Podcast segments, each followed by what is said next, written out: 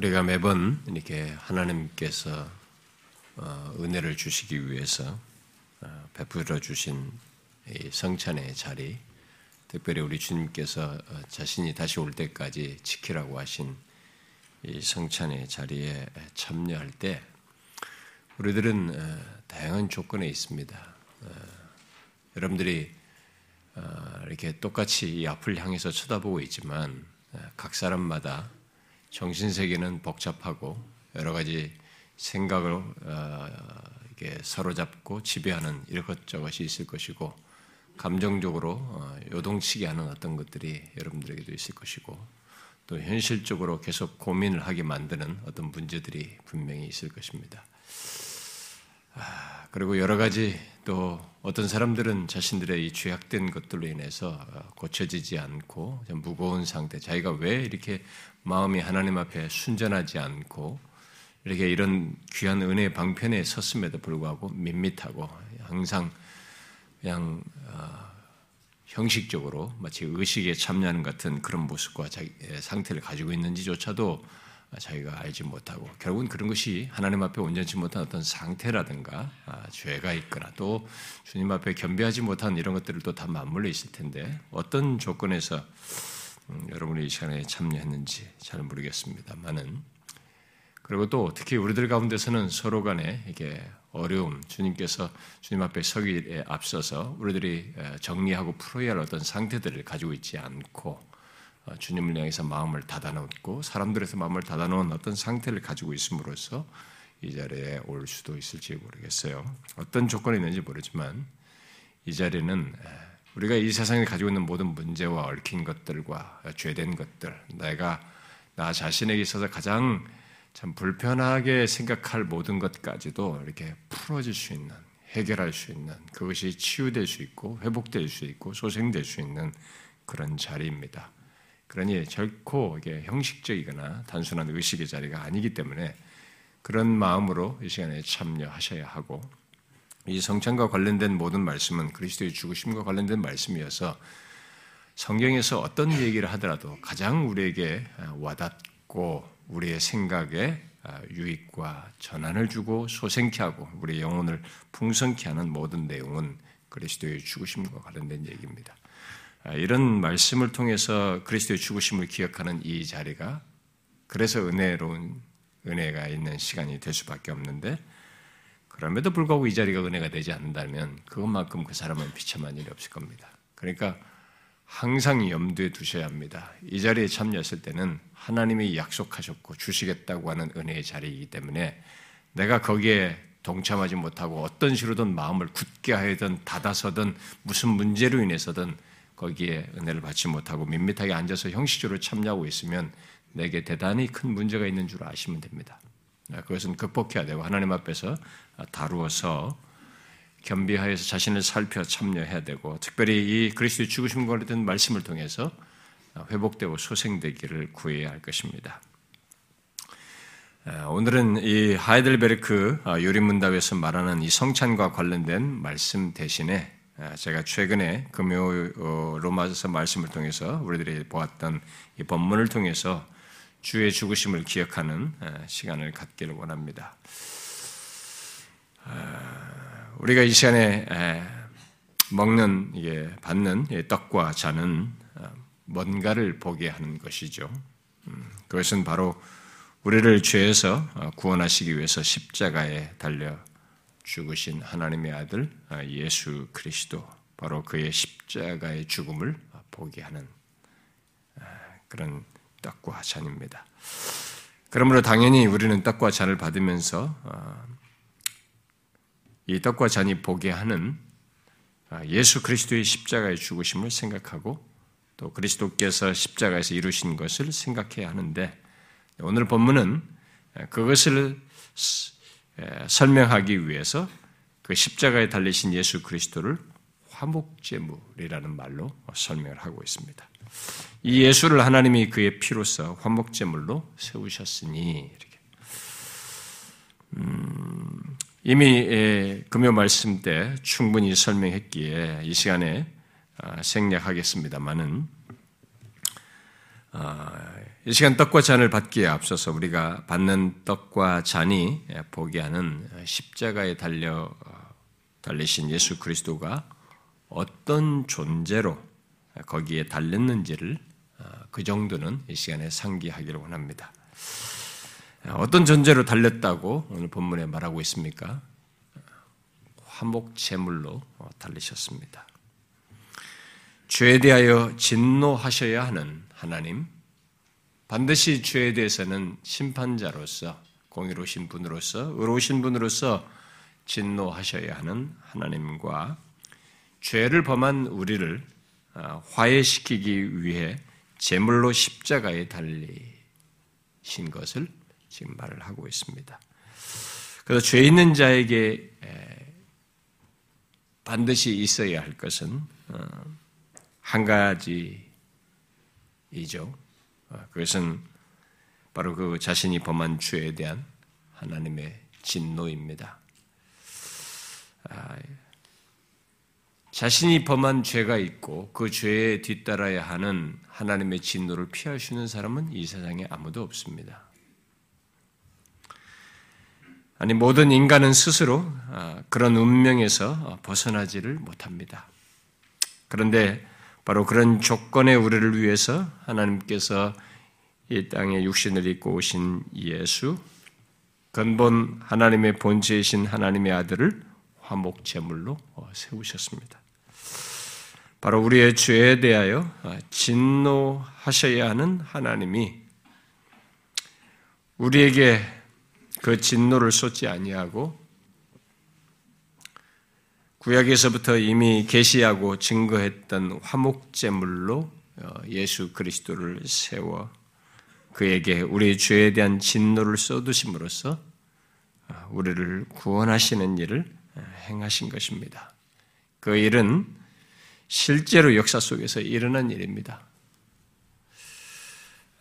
예언된 대로 때가 차서 오신 예수 그리스도께서 역사 속에서 바로 이 팔레스틴 땅에서 어, 갈보리 언덕에서 화목제물로서 십자가에 달려 죽으셨습니다. 그 현장은 어, 제가 항상 자주 말하다시피 어, 그 현장은 그렇게 낭만적으로 쉽게 한 스크린이 지나가듯이 그림으로 볼 수 있는 장면이 아닙니다. 우리가 뭐 십자가에 대한 영상을 보던 이런 그림으로 이렇게 그것을 쉽게 예, 흘려보낼 자리가 아닙니다. 그 현장은 어마어마한 자리였습니다. 하나님께서 아, 구원할 모든 백성들의 죄에 대한 진노를 어, 죄 없으신 자신의 아들 독생자 예수 그리스도께 전가하여 다 쏟으시는 자리였고 정말로 그 하나님의 아들께서 희생 제물로서 모든 고통을 당하는 어마어마한 자리였습니다. 그런데 그 자리는 또한 예수 그리스도를 믿는 자들에게는 한없이 복되고 또 영원히 잊을 수 없는 아니 영원히 찬양할 찬송의 제목을 준 그런 자리였습니다. 왜요? 바로 우리가 우리 죄에 대해서 받아야 할 하나님의 진노, 그의 모든 진노가 쏟아져서 사라진 자리, 우리가 받아야 할 진노가 사라진 자리이기도 하기 때문에 그렇습니다. 이 시간에 우리가 받는 떡과 잔은 바로 우리를 그렇게 되게 하시기 위해서 십자가에 달려 죽으신 예수 그리스도를 보게 하는 것입니다. 그 십자가에 달리신 예수 그리스도를 보게 하는 것입니다. 나를 위해서 화목제물이 되신 예수 그리스도를 보게 하며 그가 나를 위해서 제물이 되신 것을 보게 하는 것입니다. 여러분 떡과 그래서 떡과 잔을 받을 때 나를 위해 제물이 되신 예수 그리스도를 보아야 합니다. 그리고 그와 함께 이 사실을 또한 보아야 됩니다. 뭡니까? 바로 하나님께서 예수 그리스도를 그렇게 화목제물로 세우심으로써 나의 죄에 대한 진노를 예수 그리스도께 다 쏟으셨다는 사실입니다.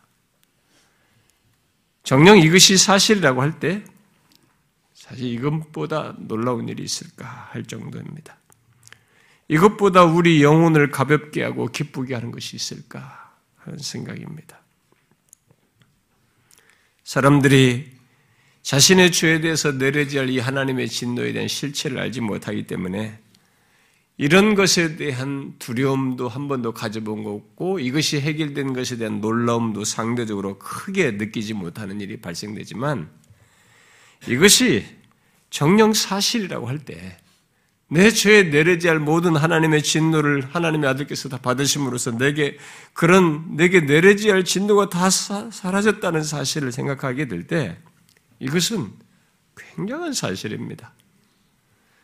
여러분 우리 앞에 인생 가운데서도 내가 누구와 만나서 어떤 것은 결론을 얻어야 되는데 그 결론이 미리 예측하기로는 굉장히 어두운 결론이다. 그것을 앞에 두고 있으면 그것부터 우리는 벌써 힘듭니다.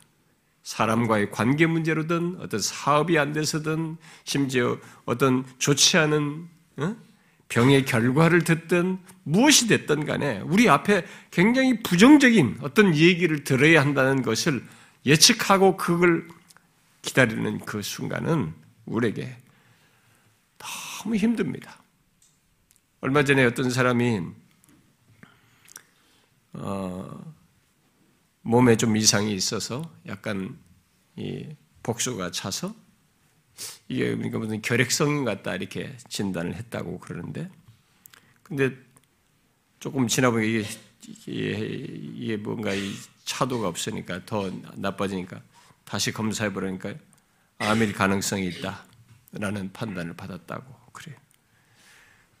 예. 근데 그렇지만 이게 이제 두 가지 진단이 이미 앞에서 나왔기 때문에 설마 암이랴 하고 기다리는 거예요. 다시 정밀 검사라고 기다리는. 그 기간 동안은 잠을 잘 수가 없었다. 잠을 잘 수가 없었다. 그 어떤 최종적인 결론을 듣기까지 부정적인 얘기를 앞에 두고 있다는 것은 굉장히 힘든 것입니다. 물론 그 사람은 어, 최장 한 6개월의 판결을 받아서 어, 시한부로 이렇게 했다고. 그런데 그 사람의 신앙적으로 그것을 극복하는 그런 것에 대한 내용을 제가 어, 봤는데. 어쨌든 우리가 어떤 부정적인 얘기를 듣는 것은 굉장히 힘듭니다. 근데 여러분 이 세상에서 우리가 내 인생 앞에서 들을 부정적인 것 중에 가장 큰 게 뭐겠어요? 내 죄에 대한 심판이에요. 내 죄에 내려질 하나님의 진노입니다. 이것보다 무게 있는 건 없는 것입니다. 그러니까 예수를 헛되이 믿으니까 이런 것조차도 모르고 이것이 주는 감격과 가벼움을 모르는 거예요. 이것이 얼마나 우리를 기쁘게 하는지를 알지 못하게 못합니다. 이것이 영원히 찬송할 제목이라는 걸 알지 못해요. 나의 죄에 대해 내려질 하나님의 진노가 영원히 사라졌다. 상상해 보시라고요. 이게 가상적인 일 같으면은 그냥 그러려니 하겠지만 생각을 해 보십시오. 이게 지금 어떤 종교 이론이나 어떤 가설을 말하는 것이 아니라 실제로 그런 일이 유일하게 가능한 실제 사건이 죄 없으신 하나님의 아들이 오셔서 자신이 친히 그것을 받으심으로써 있게 된 역사적인 사건이에요. 실제로 자기 백성들을 위해서 행하신 일입니다. 그가 그것을 다 받으셨어요. 받으심으로써 실제 우리에게 내려질 진노가 제해진 것입니다. 이 화목제물에는 그 의미가 있는 것이죠. 하나님께서 예수를 세워서 화목제물로 세워서 그의 피로서 우리를 그렇게 하신 것이죠. 그 진노에서 벗어나게 하신 것입니다.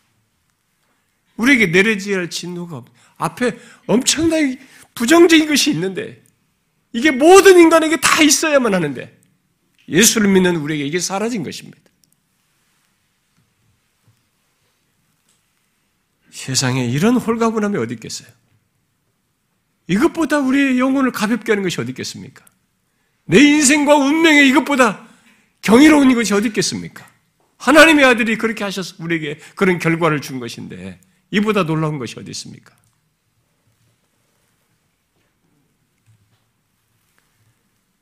구속의 은혜로 인한 기쁨은 감추기가 어려워요. 그래서 이런 사실 때문에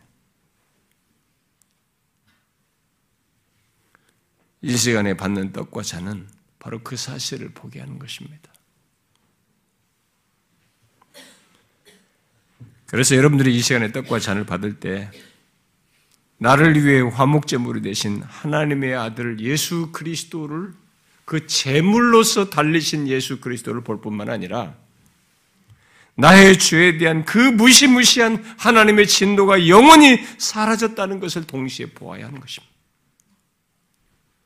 주님께서 자신이 다시 오시기까지 이것을 반복하라고 하셨을 때는 내가 너희들을 위해서 죽음으로써 그 일이 있게 됐다는 것을 상기시키기 위함이에요. 우리에게 그것을 확인시키기 위함인 것이죠. 우리는 그 사실을 알고 믿음으로 받아야 하는 것입니다. 그리고 정녕 예수 그리스도를 믿어 자신이 그런 자인 것을 알게 되면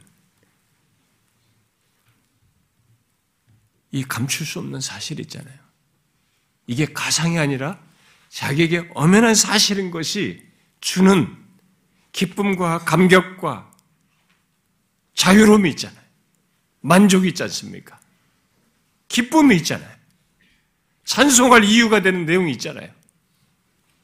하나님의 아들이 오셔서 그렇게 화목제물이 됨으로써 내게 있어야 할 그것이 사라진 것이 이 어마어마한 사실이 자기에게 기쁨과 감격이 되어야 되잖아요. 우리는 그 감격을 하나님과 다른 사람, 우리의 삶 속에서 드러내야 됩니다. 이것에 방해받으면 안 됩니다. 무슨 시험에 들 때는 어떤 것으로 해서 이런 것에 방해받으면 안 되는 것입니다. 이것은 우리에게 주신 특권이에요. 이 세상에서는 이런 기쁨과 자유 같은 것을 못 생성해냅니다. 못 만들어내요. 그런데 우리들이 어떤 연유로든 사람과의 관계든 죄로 인해서는 이것이 또 사실 식어지고 잊어버리는 이런 실수를 하는 것입니다. 한없는 이런 사랑과 은혜를 입은 것이 일시적이고 소모적인 것이 아니라는 것을 알아야 됩니다. 제가 오늘도 오전에 이 회심 집회 말씀을 준비하는데 내용이 다 좀 더더 많이 설명하려고 욕구가 자꾸 있다 보니 길어져요. 그래서 제가 막 많이 가지치기를 해놨습니다. 새로운 사람들을 생각해서 더 줄이고 줄여야지.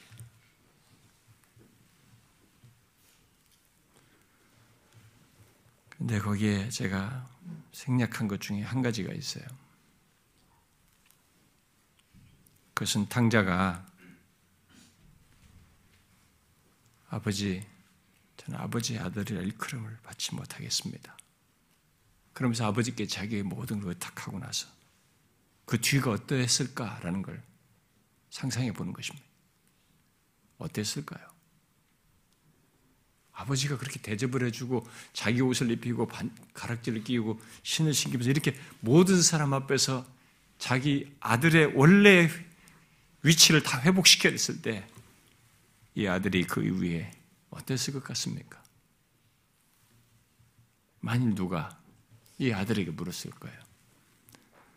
당신은 이렇게 맨날 어? 살면서 이제 당신의 아버지를 이렇게 자랑하고 좋아하고 즐거워하는가? 당신은 이제 뭔 얘기할 때마다 자꾸 이렇게 아버지를 거론하는가? 이런 질문이 나올 정도로 이 탕자에게 있어서는 자신의 삶의 변화의 가치를 아버지를 말하는 것으로 그렇게 자연스럽게 드러내면서 살았을 것입니다. 충분히 상상 가능한 얘기예요. 도대체 당신은 왜 그랬어? 왜 이렇게 아버지만 얘기하는 거야? 왜 이게 뭐가 즐거운가? 왜 그렇게 되는 거야? 이 질문에 탕자가 뭐라고 했을 것 같습니까?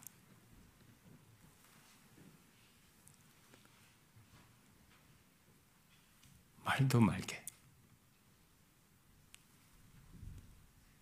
당신이 나의 과거를 몰라서 그러네. 내가 어떤 사람이었는지 자기가 아는가? 나는 상상할 수도 없는 사람이었네. 그런 과거가 있고, 아버지에게는 정말로 죽을 사람이었네. 도대체 아무것도 내세울 수 없는 나였네. 그런데 아버지가 달려와서 모든 걸 다 받아줬네. 나의 변화는, 나의 현재의 누림은 무엇을 말해도 아버지를 말할 수밖에 없네. 아버지가 나의 기쁨이야. 이게 자연스럽게 있을 수 있는 스토리입니다. 우리는 이 십자가에 달려 죽으신 예수 그리스도, 그를 십자가의 화목제물로 세우셔서 우리를 그 진노에서 벗어나 계신 이 하나님을 말하지 않을 수가 없죠. 그분이 나의 기쁨이고, 그분이 나의 찬성 제목이죠. 이 사실 때문에 가벼운 거죠. 이 세상을 살지만 그 어마어마한 덩어리가 없어졌어요.